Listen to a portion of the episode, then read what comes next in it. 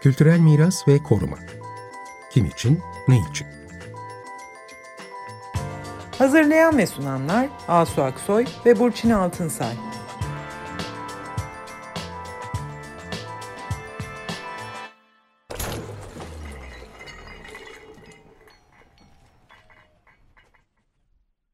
Merhabalar, iyi akşamlar. Ben Asu Aksoy. Merhabalar, iyi akşamlar. Ben de Burçin Altınsay. Bu akşam yine konumuz deprem e, sonrası durum. 6 Şubat depremleri bildiğiniz gibi 11 ilimize etkiledi. Tabii bunların içinde hem aldığı hasarın boyutları hem de kültür varlıklarının zenginliği ve çeşitliliği nedeniyle dikkatler ve ilgi daha çok Antakya'daki durum üzerine yoğunlaştı ve bugünlerde de enkaz kaldırma çalışmaları sırasında maalesef e, yapı kalıntılarının temizlenmekte olduğunu ve bazı verilerin kaybedilmekte olduğunu da izliyoruz. Bu iyi bir şey değil tabii Antakya açısından. Biz öte yandan diğer illerde neler olduğunu da konuşmak istiyoruz. Ya oradaki yerleşimlerin ne durumda olduğuna biraz da oralara dikkat çekmek istiyoruz. Bugün konuklarımız KMKD Kültürel Miras Koruma Derneği'nin ortak olduğu, saha çalışmalarını yürüttüğü bir projenin ekibinden Çağla Parlak ve Esra Ekşi Balcı. Bu çalışmaları ve özellikle de Kahramanmaraş'ta kültür varlıklarının durumunu, oradaki tespitlerini konuşacağız. KMKD Heritage Management Organization'ın ortağı olarak bu projenin içinde yer alıyor ve saha çalışmalarını yürütüyor. Bu kapsamda Nisan ayında Adana'ya gittiler. Ağustos'un başında da Kahramanmaraş'ta çalıştılar ve e, yakında da Adıyaman'a giderek orada da çalışacaklar. Konuklarımız söylediğim gibi Heritage Management Organization adına projenin koordinatörlüğünü yapan Çağla Parlak ve saha ekibinde koruma mimarı olarak çalışan Esra Ekşi Balcı. Çağla ve Esra bizim daha önce de konuklarımız oldular. Hatta demirbaş konuklarımız diyebiliriz. Çok fazla üretiyorlar, sahada çok çalıştılar. O nedenle de bizim gözümüz kulağımız olarak bilgileri sizlere aktarıyorlar. Hoş geldiniz Çağla, Esra hoş geldiniz. Hoş bulduk, sağ olun. Hoş bulduk. Şimdi sizi kısaca tanıtayım. Çağla Parlak siyaset bilimci ve uluslararası ilişkiler bölümü mezunu kültürel miras alanında çalışıyor. Kültürel Miras Koruma Derneği'nde projeler yöneticisi olarak görev yaptı. Birçok araştırma projesinde yer aldı. 2021 yılından beri de Heritage Management Organization'da çalışıyor. Kültürel Miras Koruma Derneği'nin de çok yakın zamanda yönetim kurulu başkan yardımcısı oldu. Esra Ekşi Balcı da koruma mimarı. İzmit Belediyesi'nde çalışıyor. Kocaeli Üniversitesi'nde de yarı zamanlı öğretim görevlisi olarak çalışıyor ve deprem sonrasında çok farklı ekiplerle birlikte değişik yerlerde sahada çalıştı. Tekrar hoş geldiniz diyeyim ve Asu'ya devredeyim. Evet, yani işte bu e, projenizi anlatmanızı istiyoruz. Adana'ya gittiniz önce, sonra Kahramanmaraş'a gittiniz. Kültür Mirasını Koruma Derneği'nin bir projesi bu. Daha sonra da Adıyaman'a gideceksiniz. Burçin de söyledi. Bu proje nasıl bir proje? Depremle birlikte hasar almış kültür varlıklarına bakıyorsunuz. Ee, bu projeyi önce bize anlatın. Ondan sonra tekrar e, sorularımızı derinleştiririz. Buyurun. Ben başlayayım dilerseniz. Sağ olun. Olur. ettiğiniz için e, öncelikli olarak. Yani yaşanan e, iki büyük depremden sonra Heritage Management Organization olarak biz bir proje yazdık. Heritage Management Organization, Kültürel Miras Koruma Derneği ile birlikte daha önceki özellikle de belgeleme projelerinde stratejik bir işbirliği yapıyordu. Dolayısıyla bu iki kurumun güçlerini birleştirmek bize çok anlamlı geldi. Ve e, Alif Foundation'ın desteğiyle bu projeyi yazdık. Sağ olsunlar onlar da Alif Foundation'da destekliyor e, projeyi. Bu kapsamda depremden etkilenen e, üç ayrı ilde ki kültür varlıkların hasar tespiti çalışmasını gerçekleştirmeyi önümüze koyduk. E, tabii bu ya yani 11 il var. Üç tanesini seçtik. Yani zaman ve kaynak kısmından ötürü ilk aşamada diyeyim en azından. Pardon Çağla, ee, Alif Foundation'ı biraz aç istersen. İsmi Ali Foundation, e, merkezi İsviçre'de bulunan bir ve kültürel mirasın korunması alanında fonlar sağlayan ve özellikle de acil fonları sağlayan bir vakıf burası ki dinleyiciler de belki kendi projeler için başvurabilirler Ali Foundation'a. Dediğim gibi İsviçre'de merkezi. Hı hı. Acil fon desteğine başvurduk buraya ve sağ olsunlar onlar da kabul ettiler. Ama Alif'in zaten şöyle bir isteği vardı ki bizim de en çok önemsediğimiz konulardan bir tanesi. Tabii ki biz buradaki belgeleme çalışmasını yapacağız. Ancak ilgili kurumların korumayla ilgili olan hem yerel hem de ulusal kurumların desteği ve onayı gerekiyor. Dolayısıyla projeye başlamak için de bakanlık onayını bekledik. Bu biraz uzun sürdü. Kültür ve Turizm Bakanlığı'ndan onayımızı aldık. Ve bu bağlamda da detaylı bir değerlendirme formu hazırladılar ekibimizdeki uzmanlar. Ve bu formlarla birlikte e, sahaya e, ilk olarak Adana ile başladık. Adana'da ilk olarak Adana'yı seçmemizin sebeplerinden bir tanesi Kültürel Miras Koruma Derneği olarak daha önce orada bir saha çalışması gerçekleştirmiş olmamız. 2015 yılında bir saha çalışması gerçekleştirdik ve dolayısıyla hem oradaki yerel kurumlara aşinayız hem de yapı sona aşinaydık. Dolayısıyla öncesi ve sonrasını e, daha kolay bir şekilde değerlendirebilir durumda olduğumuz için Adana ile başladık. Sonrasında ise e, Maraş'a gittik. E, Maraş, e, Adana'da sanıyorum 80'den fazla eser inceledik. Maraş'ta da yine 175 tane yapı inceledik. Burada şeyi söylemek gerekiyor. Yapılan farklı hasar tespit çalışmaları var. Aslında yani hem üniversitelerin yaptığı hem kamu kurumlarının yaptığı e, çalışmalar var. Bunlardan en önemlisi herhalde vakıfların İKOMOS'la birlikte ortaklaşa yürüttüğü çalışmaydı depremin ilk haftalarında. Bu bağlamda anıtlar e, ama kırsaldaki anıtları biz daha çok yoğunlaşmayı hedefledik. E, ve de merkezdeki, şehir merkezlerindeki sivil mimari örneklerine olarak kısıtladık çalışmayı. Çünkü sadece Maraş'ta bile 8'in üzerinde zaten tescilli e, tarihi eser bulunmakta. Bunların hepsini incelememiz zaten çok mümkün Adana'da aynı şekilde bu şekilde daralttık çalışmamızı. Arkeolojik alanları e, dışında bıraktık ve ekipte yani hem Adana'da hem de Maraş'a gittiğimiz zaman yine interdisipliner bir ekiple birlikte inceleme faaliyetlerini gerçekleştirdik. Yani yine Esra gibi koruma uzmanı mimarlar, koruma alanı, tarihi eser alanında e, çalışan inşaat mühendislerinin, arkeologların, sanat tarihçilerinin katıldığı iki saha çalışması gerçekleştirdik bu alanda. E, ve gittiğimiz yerlerde de tabii ki özellikle e, belediyelerle işbirliği halinde olmaya e, dikkat ettik. Hem gitmeden önce çalışma hakkında bilgilendirme ve onların desteğini almayı çok önemsedik. Ve sonrasında da çalışmadan sonra ise o ilk gözlemlerimizi paylaştığımız toplantılar gerçekleştirdik. Peki Öyle bu başladık. şey hasar tespit çalışmasında sizin izlediğiniz sorular, kriterler mesela ve İKOMOS'un hasar tespit çalışmaları arasında farklar var mı? Yani yoksa sizin bakış açınız, sizin metodolojiniz, sorduğunuz sorular, baktığınız konular daha mı kapsamlı? Onda bir yorum yapabilirsiniz. İsterseniz bu soruyu ben yanıtlayayım. İki çalışmaya da katıldığım için belki daha pratik olur. Aslında ekiplerde benzer insanlar vardı yani. İKOMOS'un çalışmasına katılan arkadaşlarımızla KMKD'ye destek veren arkadaşlarımız bazı durumlarda kesişti Adana'da özellikle. Altlık olarak biz Adana'da aslında İKOMOS'unkine çok benzer. Biraz onu revize ettiğimiz çünkü bir deneyim yaşamıştık.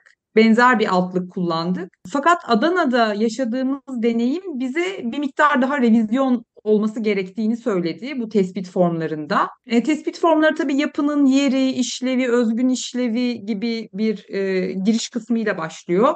Daha sonra yapım sistemine ilişkin yapıların aslında özellikle Maraş'ta gördüğümüz yapıların büyük bir çoğunluğu yıkıldığı için ya da kısmen yıkıldığı için hasar gördüğü için bir çeşit yapının kesitini de görebilir hale geldik. Dolayısıyla normalde baktığımızdan yani normalde yapı soyulmadan önce ya da raspa yapılmadan önce ya da restorasyon çalışmasına başlamadan önce gördüğümüzden çok daha fazlasını görür hale geldik. Dolayısıyla yapım sistemini e, detaylı bir şekilde tanımlayan kutucuklarımız var formun üstünde. Ardından hasarın derecesine dönük bir tespit kutucuklarımız var. Bu hasar tespit formları Adana'dan sonra ciddi bir şekilde güncellendi ve biz Maraş'a o formlarla çıktık. Aslında Maraş'ta büyük ölçüde o güncellediğimiz formlar bizim işimizi gördü. Ekipleri biz e, bir inşaat mühendisi, bir e, mimar olarak dağıtmaya çalışıyoruz çoğunlukla. Adana'da da Maraş'ta da e, benzer şekilde davrandık. Çünkü hani ikimizin bakış açısı farklı koruma uzmanı bir mimarla koruma alanında uzmanlaşmış bir inşaat mühendisinin görecekleri farklı olabiliyor. Özellikle hani mimar daha çok malzeme, inşaat mühendisi daha çok taşıyıcı sistemle ilgili yorumlar yapabiliyor. E, kararsız kaldığımız noktalarda yani özellikle bir araya gelip hani ekipteki herkes bir araya gelip daha bir kalabalık grup olup yapının başında uzunca vakit geçirdiğimiz yapılar da oldu. Tabii kapsamlı bir şekilde yapının o anki güvenliği el verdiği sürece çünkü hani biliyoruz ki daha önceki uluslararası deneyimlerden İKORB'un e, anlattıklarından biliyoruz ki hani bu tespit sırasında veya işte riski azaltma çalışmaları sırasında yaşanan tatsız olaylar var. Bunları da kafamızda bulundurarak, aklımızda bulundurarak işte gerekli güvenlik ekipmanlarımızla e, olabildiğince etrafını, içini, dışını fotoğraflamaya çalıştık e, yapıların. Son e, sahada e, aramıza katılan Çağdaş arkadaşımız inşaat mühendisi o tabletle hızlı bir şekilde bazı anıtsal yapıların taramasını yaptı üç boyutlu ve onların e, çok anlaşılır modellerini ortaya koydu. Eminim projenin çıktılarında bunlardan da biz faydalanacağız. Görsel tespit de yaptınız yani. Yani evet. hem fotoğrafla e, hem de bazı anıtsal yapılarda mesela birkaç hamam, birkaç tane çok büyük içine girip içinde hani vakit geçirmemizde sakınca olmayacak olmadığını gördüğümüz yapılarda, konutlarda böyle bir çalışma da yapıldı. Ve bir tabletle ee, yapılabiliyor diyorsun bu. Tablet. Evet, evet, evet. Kesinlikle çok pratik bir şekilde bir tabletle yapılabiliyor. Onun e, özel programları var. Taramasını yaptığı program aynı. Bunu hani modele dönüştürdüğü program ayrı ama yani orta ölçekli bir hamamı örneğin 15 dakikada tarayabilmişti arkadaşımız. Antakya ile ilgili yaptığımız programlarda e, orada hasar tespiti yapılmış, ağır hasarlı olarak e, işaret almış binaların hızla yıkıldığını ve bu yıkım sürecine o kadar hızlı oluyor ki burada aslında bu binalar depremde nasıl davrandılar, Niye deprem onları nasıl yıktı, nasıl hırpaladı? O mevcut yapı tekniği neydi ki dayandı, dayanamadı? filan gibi araştırmaları yapacak vakit kalmadı. Dolayısıyla yani e, bundan sonra yapılacak binaların aynı yerde yapılacaksa eğer nasıl güçlendirilmelerine ilişkin bir ipuçlarımız yeteri kadar yok gibi. Böyle şeyler konuştuk Antakya ile ilgili. Dolayısıyla sizin bu hasar tespit çalışmalarınız sadece depremin nasıl o binayı etkilediğiyle mi ilgili yoksa o binayla deprem birlikte nasıl çalıştı? Neresi zayıftı o binanın? Bundan sonra yapılacak e, bina, oradaki bina nasıl dolayısıyla davranmalı, nasıl olmalı gibi bir şeyle mi yapıyorsunuz bu hasar tespit çalışmalarını? Onu merak ediyorum. Evet zaten e, dediğim gibi binanın başında bunu uzun uzun tartışıyoruz. Aslında bu projenin amacı biraz daha böyle bir yekün çıkarmak çok daha fazla bina görüp aslında bir bir çeşit istatistiki veri yani bu mahalleye göre mi değişiyor, yapım sistemine göre mi değişiyor? Çünkü bizim hasar tespitlerimiz daha sonra bir veri tabanına işlenecek. Yani hatta yavaş yavaş biz o veri tabanını da çalıştık. Veri tabanına işlenecek ve coğrafi bilgi sistemleriyle birleşip haritaya dökülecek. Yani bu bilgi haritalanmış da olacak. Bütün ee, göreceksiniz karşılaştırmalı olarak yani. Evet, evet. o şekilde. Dolayısıyla hem böyle genel bir bakış olacak ama biz özelde baktığımız binalarda bunu binanın başında uzun uzun tartışarak anlamaya çalıştık. Bu bina böyle olsaydı böyle olurdu. Evet şimdi bundan sonra başına gelecek şey de şuradan bu gidecek. Bak işte bunun duvarı yatayda bağlayan elemanı eksik diye ve bütün bunların zaten notlarını alacağımız şekilde Adana'dan sonra biz düzenledik hasar tespit formlarını. Hmm. Dolayısıyla böyle bir bilgiye de vakıf olabileceğiz. Çağla da bir şey söylemek istiyor galiba. Benim de bir sorum var. Bu süreçte yanınızda işte yerel kurumlardan birileri de var mıydı? Onların işbirliği nasıldı? O da çok önemli çünkü. Çağla sen bir şey söyle. Bununla birlikte cevaplayayım o zaman. Şimdi Alsu Hoca'nın söylediğine dair bir şey söyleyeceğim. Maraş'ta da aynı benzer bir durum vardı esasında. Yani hani bizim daha önceden yerini tespit ettiğimiz ada parseliyle koordinatıyla birlikte yerine gittiğimiz zaman göremediğimiz yapılar yani oldu. Oradaki insanlarla konuştuğumuz zaman da e, ağacından yıkıldığını söylediler ve hani bu bilgi nasıl yıkıldığı vesaire gerçekten hani bizde e, o anlamda yok. Şeyi de gördük hani bu zaten Antakya için ve diğer deprem bölgeleri için de geçerlidir kimi yapıların restore edilmesiyle birlikte daha güçlenmediğini, aksine aslında daha da çok zarar gördüğünü, daha kırılgan bir yapıya sahip olduğunu yanlış restorasyon uygulamalarının bunları da gördük ki bunları raporlara e, ve projenin çıktılarına dahil ediyor olacağız.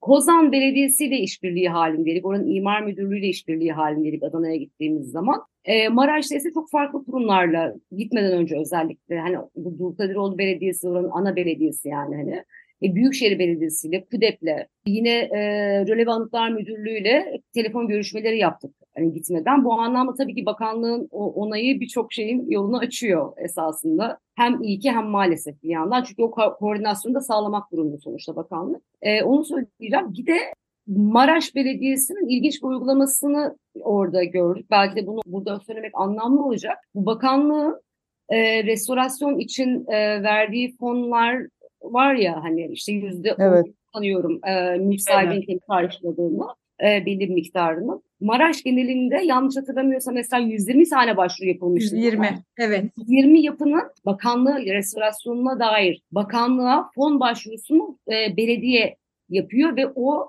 mülk sahibinin karşılaması gereken meblağı da belediye kendi bütçesinden veriyor. Mesela bu çok ilginç bir bilgi. Destek oluyor yani belediye. Evet yani Evet. bunu Çok o önemli. yapılar neye göre seçiliyor? Hasar durumuna göre mi seçiliyor? Ee, o, o ayrı bir tartışma ama bunun kendisini bile bence e, bilinmesi ve yaygınlaşması diğer belediyelerin politikaları anlamında çok önemli olduğunu düşünüyorum. Demin çünkü şey söylediniz, Kahramanmaraş'ta 800'e yakın e, tescilli kültür varlığından bahsettiniz. Hasar tespit çalışması ya- halihazırda yapılmış, değil mi?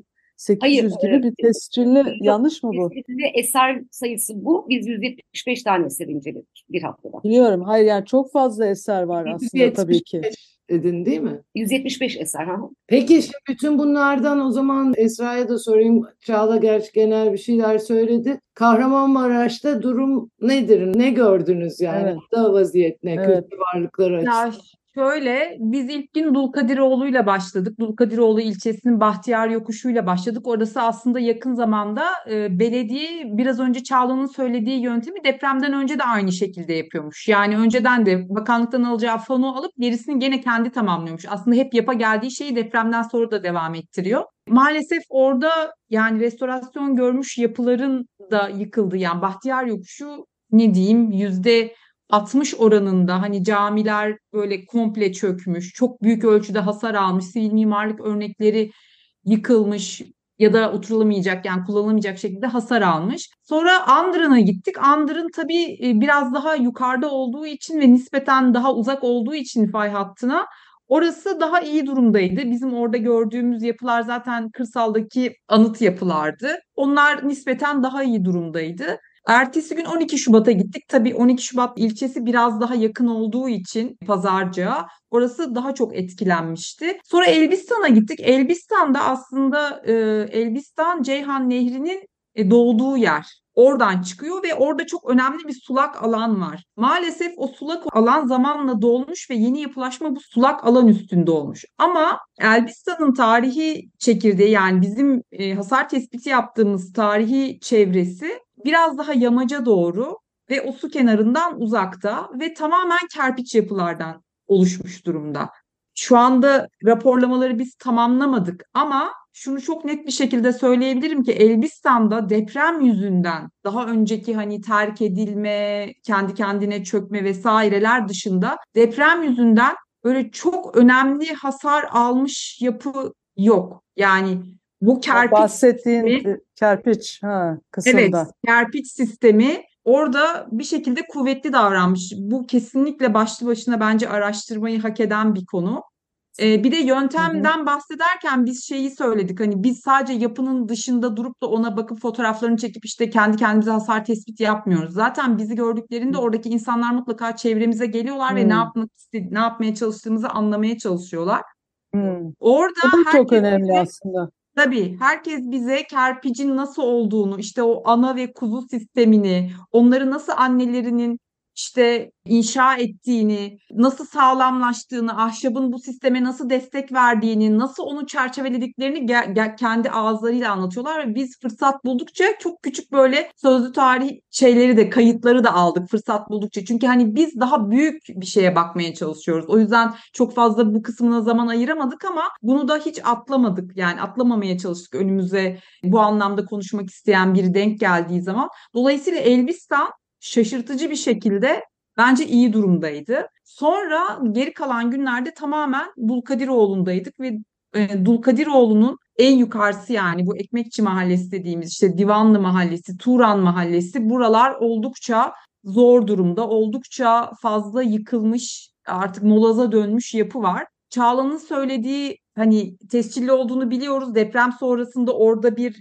yapı da görüyoruz. Hani aşağı yukarı molozunu farklı şekilde görüyoruz hava fotoğrafından ama e, oraya gittiğimizde tamamen kaldırılmış moloz gördüğümüz yapılar da oldu ama sayıları yine de çok fazla değildi. Çağla sen de bana katılırsın. İşte bir hamam vardı. Bir 12 Şubat'taki sivil mimarlık örneği yapı vardı. Belki birkaç tane daha sivil mimarlık örneği yapı. Dolayısıyla oradaki yaklaşım şu. Biz hani biraz da ya burası olduğu gibi duruyor diye sesli düşündüğümüzde kamu hem kamu hem de yapı sahipleri ya da mahallede karşılaştığımız kişiler bunlar tescilli yapılar işte bunların kaldırılması ile ilgili daha dikkatli olunması gerektiği için bu molozlar burada duruyor dendi. Birkaç tane yapıda belediyenin e, bütün e, hani yapıdan arta kalan işte bezemeli malzemeleri kullanılabilir durumda olan taşları, ahşapları yerlerde istiflediğini de gördük. Hani bu işte kenarda istiflenmelidir, e, koruma altına alınmalıdır dediğimiz yaklaşım da yapılmış ve e, belediyede yaptığımız görüşmede bunun yapılmaya devam edeceğini de anladık bir yandan da.